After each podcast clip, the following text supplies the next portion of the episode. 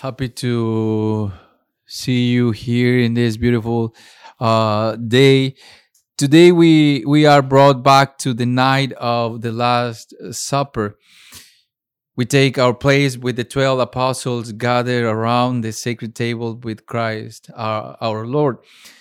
We listen to His word, which are both mysterious and glorious. In this gospel, Jesus reveals one of the great secrets of Christian life.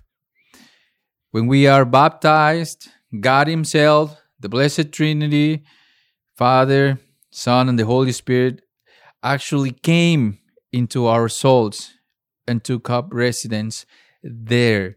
This is our faith. We believe in this. And Jesus says in the gospel, we will come to him and make our dwelling with him, with you and with me. And one of the questions, very important, because in the gospel, Jesus said, You heard me tell you, I am going away and I will come back to you. So, one of the questions is, Have you ever wondered why Jesus ascended back into heaven 50 days after his resurrection? Why didn't he stick around? Hmm? Next week, we are going to celebrate Ascension. In two weeks, the Pentecost. Okay, answer that question. Because Jesus wanted to be closer to you, to me, to us. He wanted to be able to dwell deep within our hearts, beyond earthly limits. If Christ had not gone to the Father, he would have remained limited by time and space as he was during his earthly life.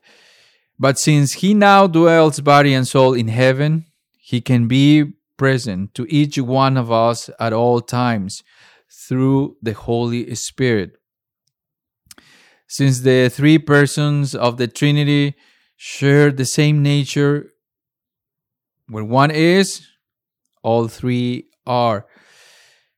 But for the sake of our understanding, the church has long attributed God's presence within our soul, especially to the Holy to the Holy Spirit, right? The most hidden of the three persons of the Trinity. Why we say that? Because when you pray, just reflect of this. Uh, you pray to God the Father, you pray God the Son, you you pray to Mary probably, but what about the Holy Spirit? Huh? in the gospel reading the holy spirit is called an advocate it's a beautiful beautiful word right a kind of counsel for the defense we look to the holy spirit to defend us to protect us in particular to defend us against all that would undermine our faith all that will damage uh, our relationship with the lord and we are aware that the culture in which we live is not always supportive of that relationship. Hmm? There are many voices that take delight in trying to undermine our Christian faith. We look to the Holy Spirit to confirm us in our relationship with the Lord. When that relationship comes under attack. And also, the Holy Spirit is going to help us to make decisions right with the first reading. Just when you have opportunity today read it again the first reading and you see the presence of the holy spirit the importance of the holy spirit in in in, in our church jesus was aware that his disciples would experience the same hostility that he experienced here on earth that is one of the reasons why he promised to send them an advocate who would plead their cause, who would stand alongside them to strengthen with their faith was put to the test.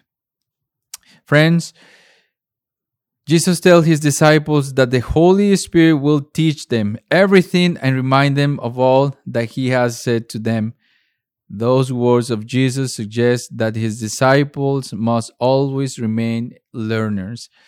We need the Holy Spirit to teach us what it means to live the gospel in the very concrete circumstances of our own lives. And also, the Holy Spirit is going to give us peace. In this beautiful gospel, Jesus talks about the peace. That peace is lasting, is interior peace of heart, which overflowed into peace in families and communities and entire nation. It is the peace that comes from knowing that Jesus loved us, that we are loved by Him. It is the peace that comes from knowing that we that we are His creation, right? It is the peace that comes from knowing that we have a purpose in life, a mission, the very mission that Christ Himself has given us to spread His kingdom. As today's the responsorial psalm says, "May His way known upon earth among all the nations, His salvation." We will we will be celebrating the the feast of Pentecost in two weeks' time. The readings this morning, as I said, um, prompt us to look to look forward to the, that feast and to prepare for it by praying for a new outpouring of the Holy Spirit into our lives. Okay, now you may say, Father, uh, okay, you are talking about the Holy Spirit, but give me kind of a prayer or how can I to pray to the Holy Spirit?